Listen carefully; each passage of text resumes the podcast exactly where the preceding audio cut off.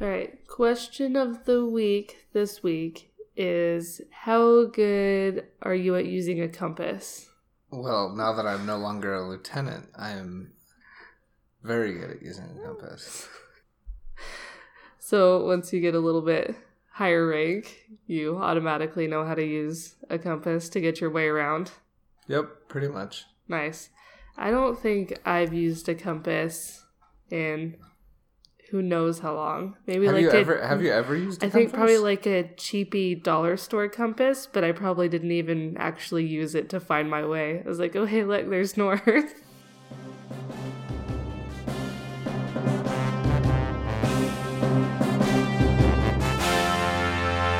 Welcome to America the Bizarre.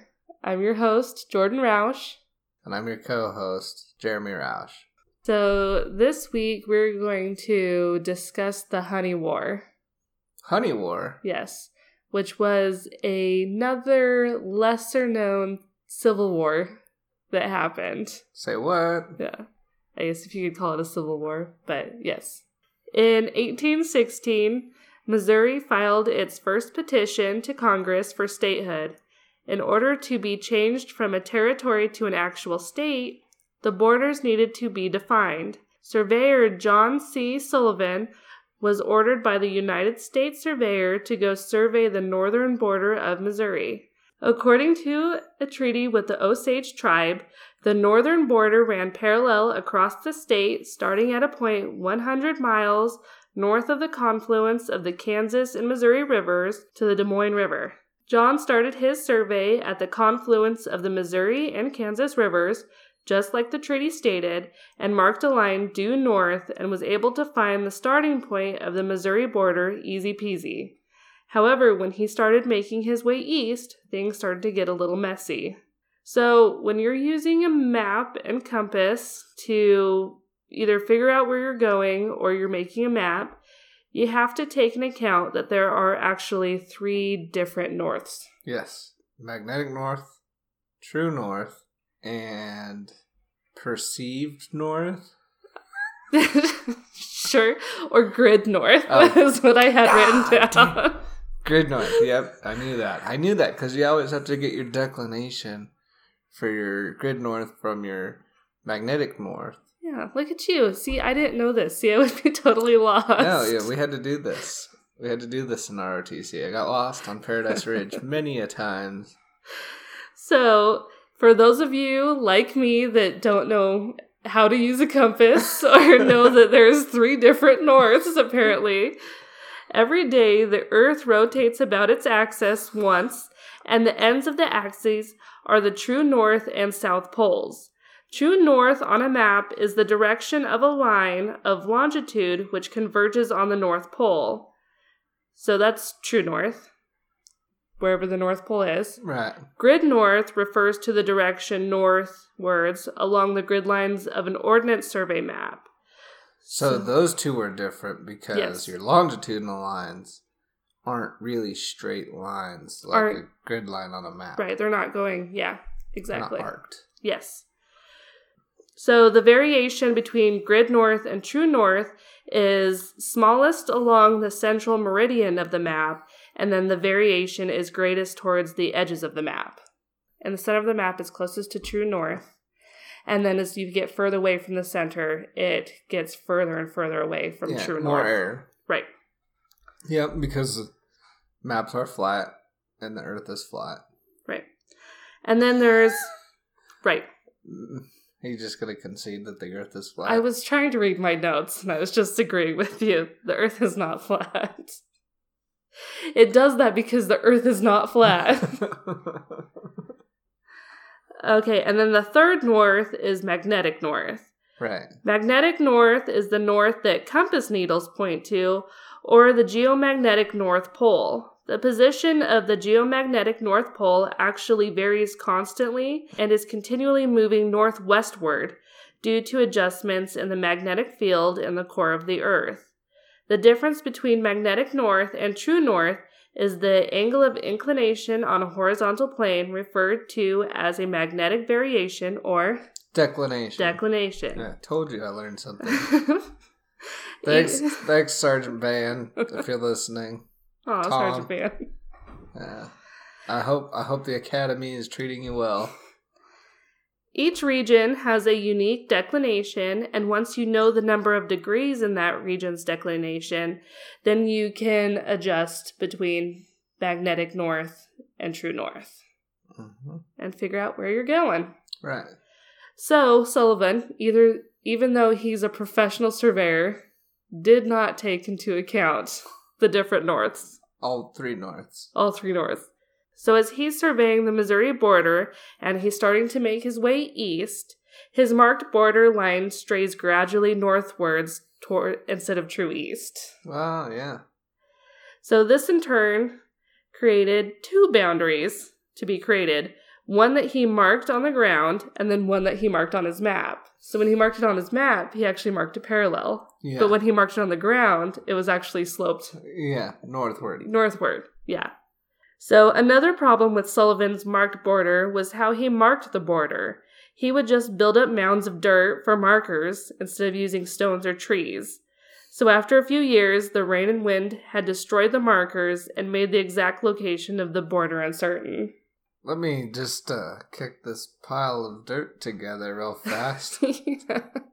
this should stay. Permanent enough.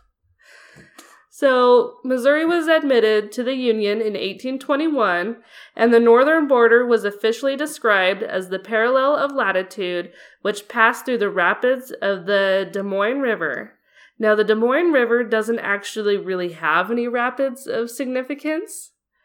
Huh. It's a pretty easygoing river. However, if Sullivan's survey line had actually gone true east instead of sloping towards the north, it would have intersected a set of actual rapids in the Mississippi River, which were named the Des Moines Rapids. Ah. So confusing.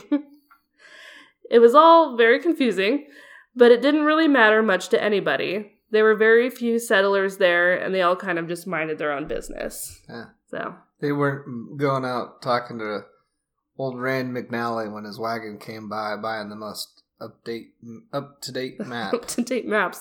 They're like, thanks, does- thanks, Rand. Catch you next year. Yeah. They're like, it doesn't really matter where we are.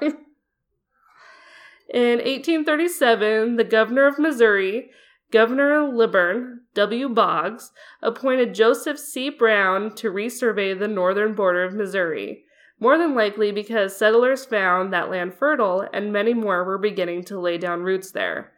Brown wanted to start his survey at the rapids of the Des Moines River, so he went out in search of them.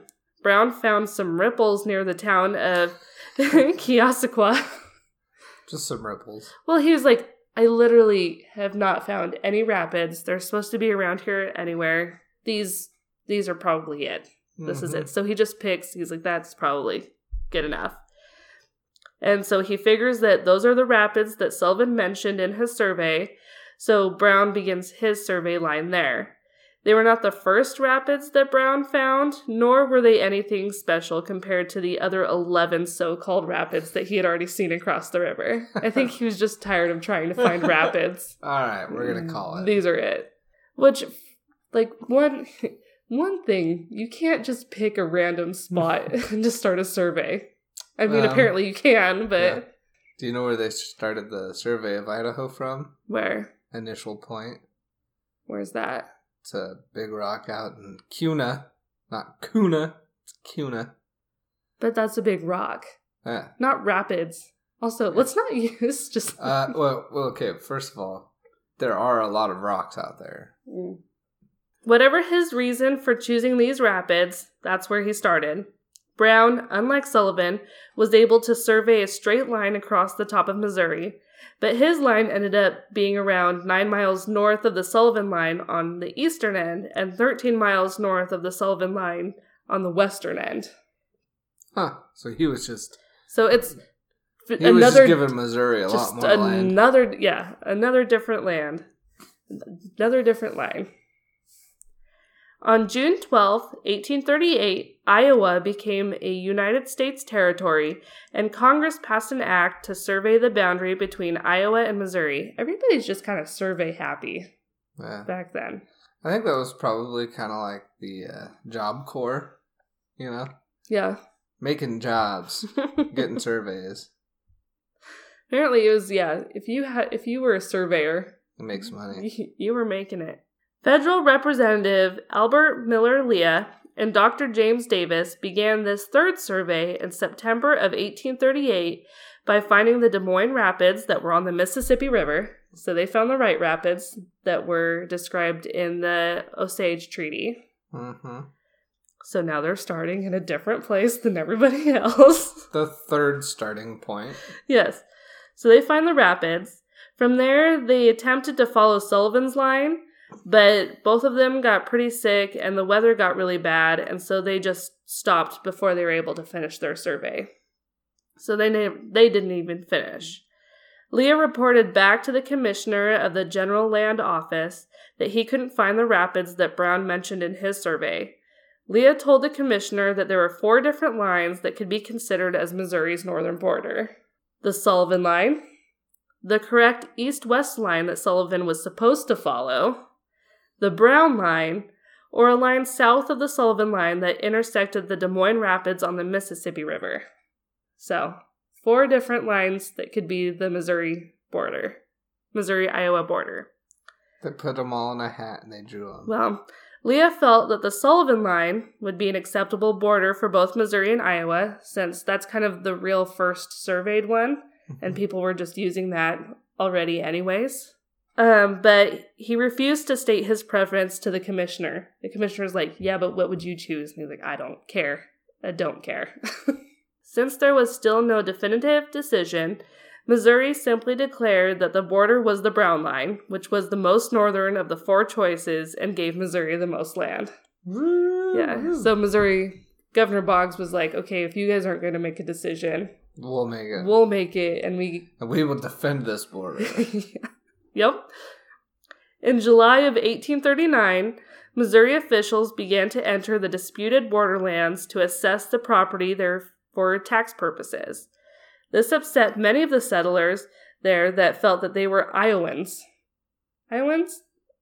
Is that the correct term for people? IOUans. Iowans? IOUans. Iowans. I think that's right. Iowites?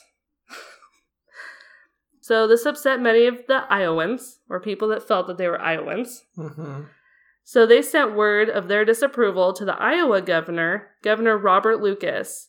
Governor Lucas claimed that Iowa had jurisdiction all the way down to the Sullivan Line and issued a proclamation calling for Missouri to stop encroaching into Iowa territory. Governor Boggs then issued his own proclamation declaring that Missouri had the right to use full power to enforce its jurisdiction in the area. Then Governor Lucas issued another proclamation. There's a lot of just issuing of proclamations going on. They loved it. It's a new They- tool. found. so Governor Well, I proclaim. Yeah. So Governor Lucas issues another proclamation that declared that Missouri's claim of the disputed land was baloney and ordered Iowa territorial officials to enforce Iowa's laws all the way to the Sullivan Line. Governor Lucas warned his legislative assembly that this dispute may ultimately lead to the effusion of blood. and so it's getting really intense. Were either of them getting laid at this time? I feel like this is just all about, you know, measuring phalluses. oh, it totally is. In the fall of 1839, Sheriff Uriah Gregory, his friends called him Sandy. So from now on, instead of Sheriff Uriah, I'm just going to call him Sheriff Sandy. CC. I don't know how you get Sandy out of She Uriah, but uh, he was from Clark County, Missouri, and he went into the borderland to levy and collect taxes from the settlers there. Borderland. Makes it sound like this desolate place. I mean, so I don't know. I don't know what else to call it. Disputed land, borderlands. It's borderlands. Wah, wah, wah. Wah, wah, wah. Well, you have Our, our our budget is so low that we have to have Jeremy do our sound effects. He's he's going and collecting. Oh, I wish I knew the tax collector song from Robin Hood. Oh yeah, I don't know it either, and I can't whistle, so even if I did know it, I don't own the copyrights to that song. I think it's fine since you whistled it yourself.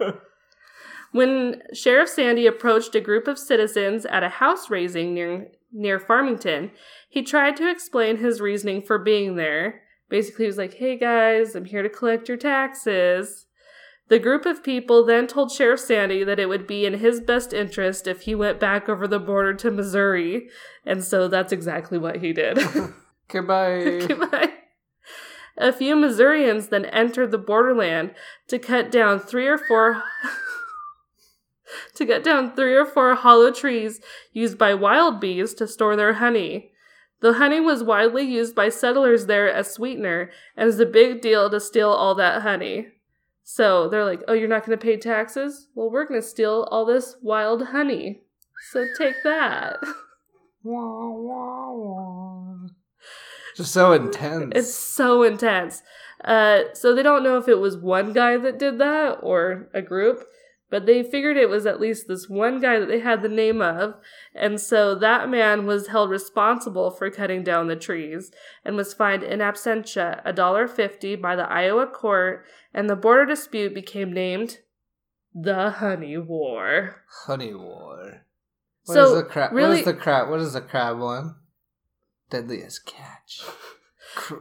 Cr- crab wars. So what I like is that they call Honey wars. I, I liked it that they call it the honey war, even though like literally nobody is. All that happened was a tree got with some honey and it got cut down. Yeah, that was some good It's honey. intense. Yeah. Well, I guess if you know if that's the Taking only our thing that resources. you have for sweetener, Yeah. if- for like sugar, the only thing that makes your food taste good. Yeah. You didn't have the global economy that we do today where you can just everything's already so full of sugar and preservatives. Yeah, food back then I can't even no imagine. pumpkin spice lattes. You know what they had? Honey. honey spice lattes. Just no, just honey. They didn't they didn't have spice, I don't think. They weren't eating eating each It's like other's faces off. Dandelion root spice. yeah. They were not just eating their faces off. Like in Florida when those people were smoking spice and they started eating each other's face off. No, I thought that was uh that was bath salts. And that was also not in the 1800s. We're worse now than we were back then. Way worse. Way worse. Governor Boggs issued another proclamation. Oh my gosh, so The- many proclamations. That this is number five? I don't I don't even know. I think it's number four. I might have even missed some proclamations. Yeah. So, Governor Boggs issued another proclamation that basically said that law enforcement needed to do their jobs and collect taxes, including land that was south of the Brown Line. You So- know who you want to piss off? What? Not your cops, not your tax collectors. Yeah. Well, so that November, Sheriff Sandy went back to the borderlands to collect taxes. He's like, okay, good. Hey. Governor Boggs was like, do your job. hey, hey guys, yeah. Piss So- off, Sandy. So apparently, the people, the Iowans, I guess you could call them, or Borderlandians, because we don't know technically who they are, but they heard that Sheriff Sandy was coming and they were waiting for him at what they thought was their border.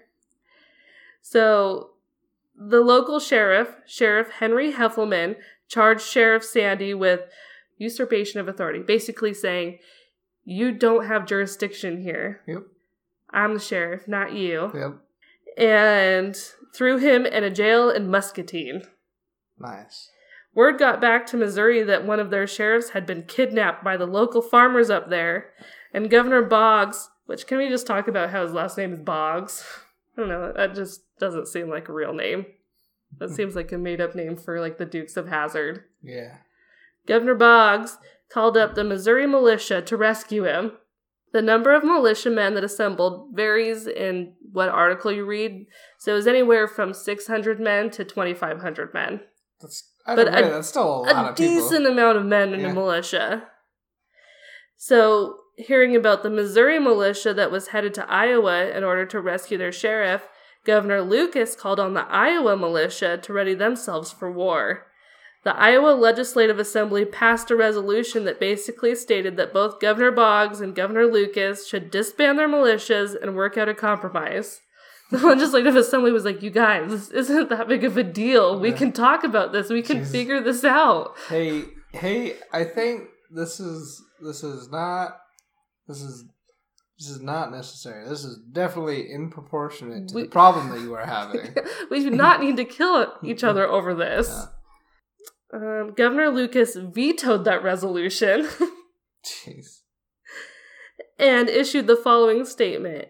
It is the United States and not the territory of Iowa that is the party involved in this dispute with Missouri. Which I'm I don't know. He's like, start the revolution. Yeah.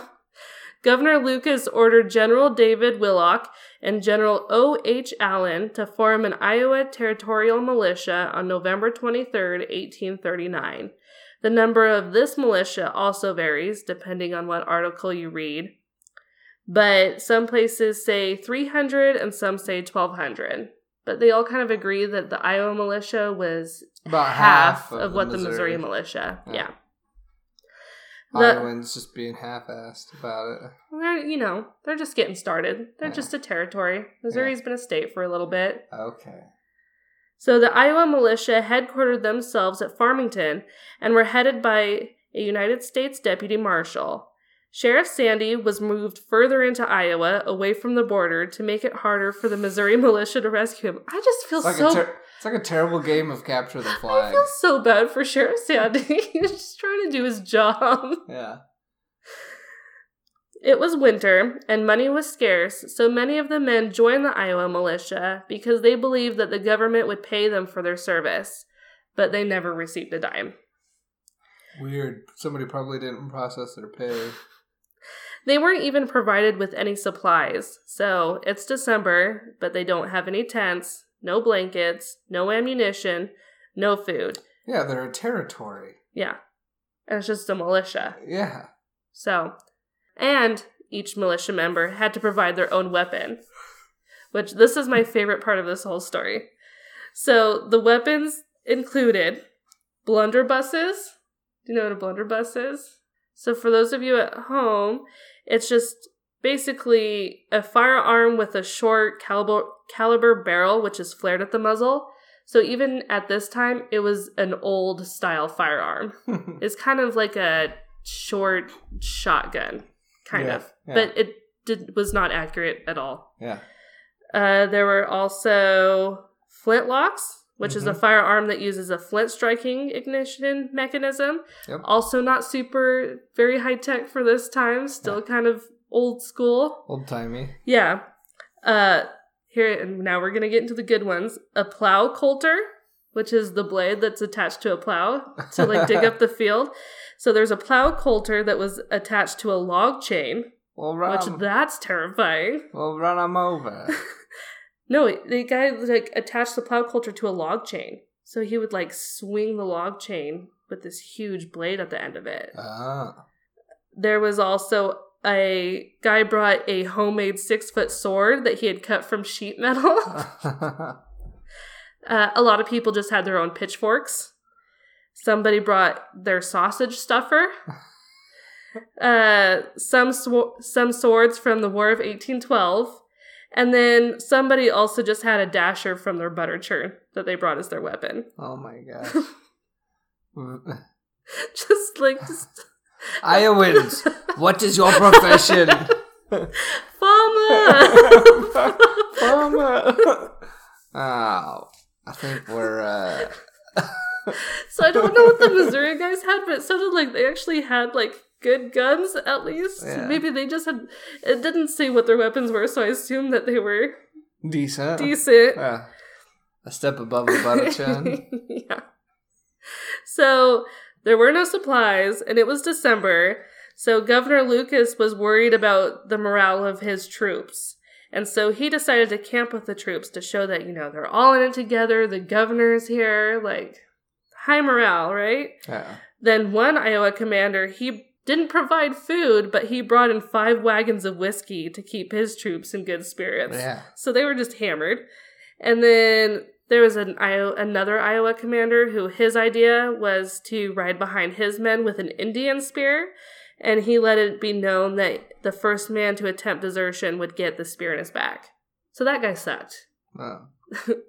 The guy that provided whiskey's cool. Yeah. This guy with the Indian spear sucks. Yeah. I like to think of myself as a uh, whiskey giver. You're a whiskey commander. I'm a, I'm a whiskey giver. So, despite that one butt head of the commander with the Indian spear, morale actually was pretty high in the Iowa camp. And the battle cry of the Iowa militia was "Death to the invading pukes," which they would just like chant while they were marching. oh my gosh. The Missouri militia was also battling the cold winter weather with no supplies. A group of Missouri militiamen broke into a store in LaGrange and stole food, blankets, and other supplies. The store was then later partially compensated by the state of Missouri for it. But despite the hard conditions, the Missouri men also had a high morale and were ready to kick some Iowa booty Mm-hmm. back at each of the state's legislative assemblies. Since the governors were obviously not interested in compromise, the legislative assemblies of Iowa and Missouri were trying to compromise with each other. On December 12, 1839, the assemblies reached an agreement where both governors would suspend hostilities and the states would allow the United States Congress to decide on the border issue. The Missouri militia was then called back home to Missouri. Upset at how the honey war had ended and that they weren't going to be paid, Iowans. the Missouri militia, Oh. some, uh. no, this is Missouri militia. They weren't getting paid either. Yeah. They were like, we didn't get to kill anybody. We're not getting paid. Yeah. We had got- to steal I got this- supplies. I got this fancy can fangled gun that I bought. It's so cold. So they were upset. So some Missouri militiamen took a quarter of a deer that they had shot earlier, divided it into two pieces, and hung both pieces up in a tree. One piece of meat was labeled Governor Lucas, and the other piece of deer was labeled Governor Boggs.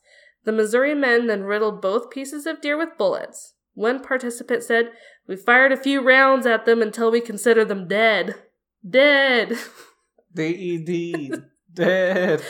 The militia then took the deer meat out of the tree and gave them mock military funerals with full honors. I don't really know what's going on here. I don't get the point of all this. Uh, somebody brought in some more whiskey. That's what happened.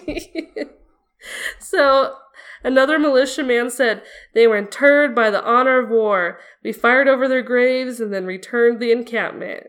And so then after that, they all went back home, back to their homes in Missouri. So word that the honey war was over had still not reached the Iowa militia. So The storm in the border. so they were getting wondering why the Missouri militia hadn't attacked yet. Yeah. Like, we haven't seen them. We haven't heard from them. Where are they? We're waiting for them. So they sent one of their guys out to find why the Missourians hadn't attacked.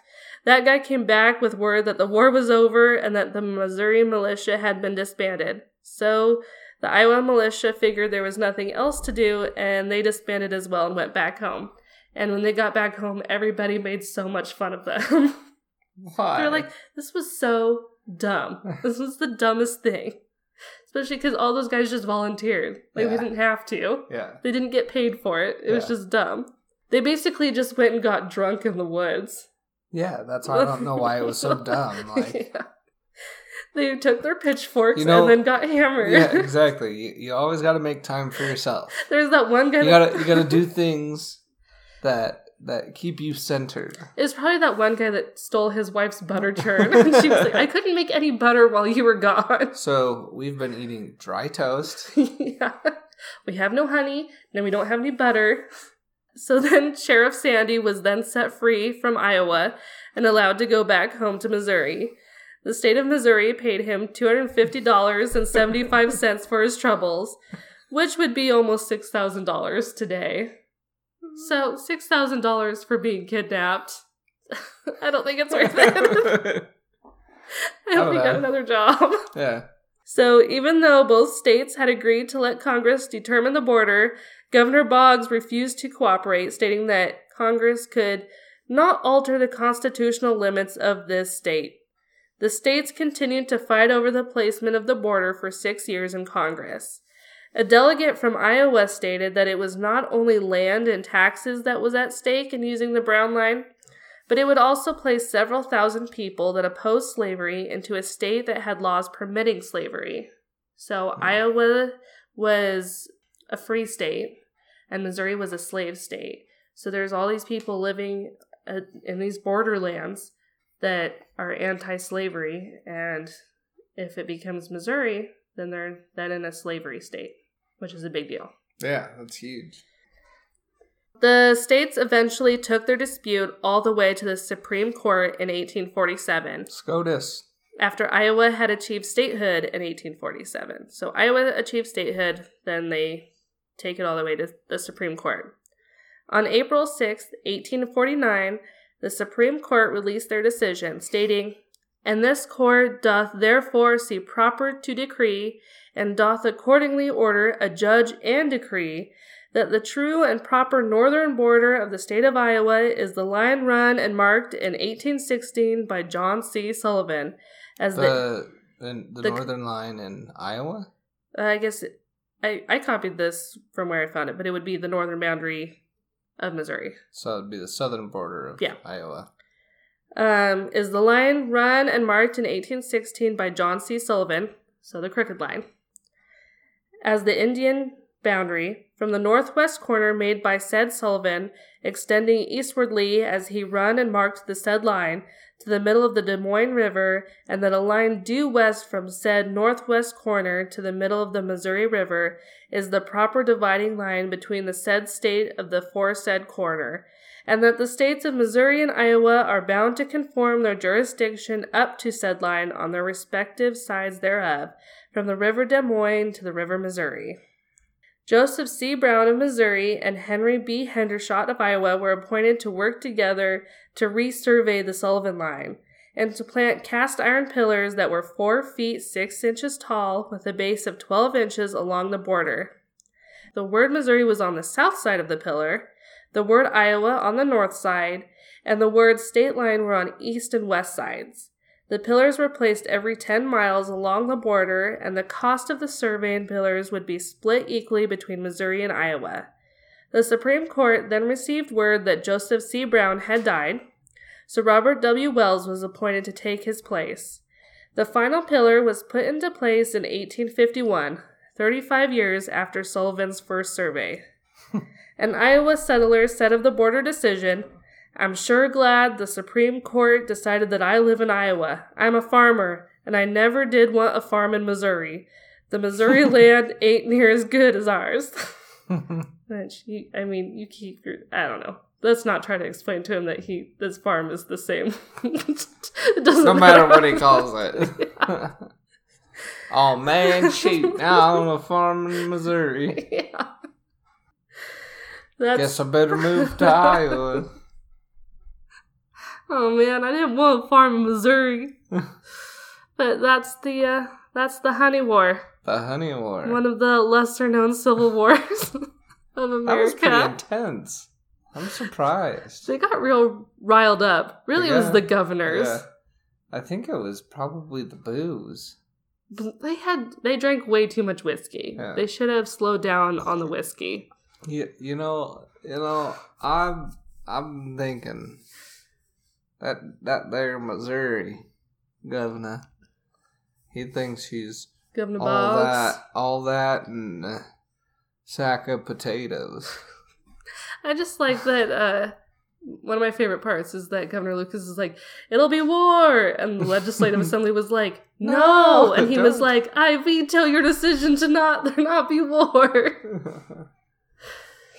he I'm taking he started his own whiskey. chant. He- War, war, war, Yeah. war, war. He's like, whiskey, Yeah. whiskey. But that's that's the honey war. Hmm. So my sources for this story were The Honey War by Craig Hill. One Sloppy Land Surveyor Almost Caused a War Between Missouri and Iowa by Sarah Laskow. What are the differences between True North, Grid North, and Magnetic North by John Miyashi. The History of Missouri by David D. March. The Honey War by Erik McKinley Eriksson. Iowa Through Time by Cyrenus Soul. Cyrenus Cole, sorry. The Heritage of Missouri, A History by Duane Meyer. A New History of Missouri by, by Frederick Arthur Culmer. Iowa Inside Out by Herbert V. Hake. If you guys would like to support this podcast, you can leave us a review on iTunes. You can also support us by donating to the podcast if you go to patreon.com and a search and search for America the Bizarre. I'll also link the Patreon page in the show notes. Um, let us know where you listen to this podcast. Tag us in pictures of where you listen and or take pictures of where you listen and tag us on social media. We have um, bonus episodes on the Patreon page for you to listen to. We're going to start getting more and more bonus content up there too. And we have a Facebook page for you to suggest episode topics, for us to talk about new history, old history, the episodes. Anything you have to say, Jeremy? All right, and that blank looks that blank look I think means that this episode is over. so until next time, stay, stay weird, weird, America. America.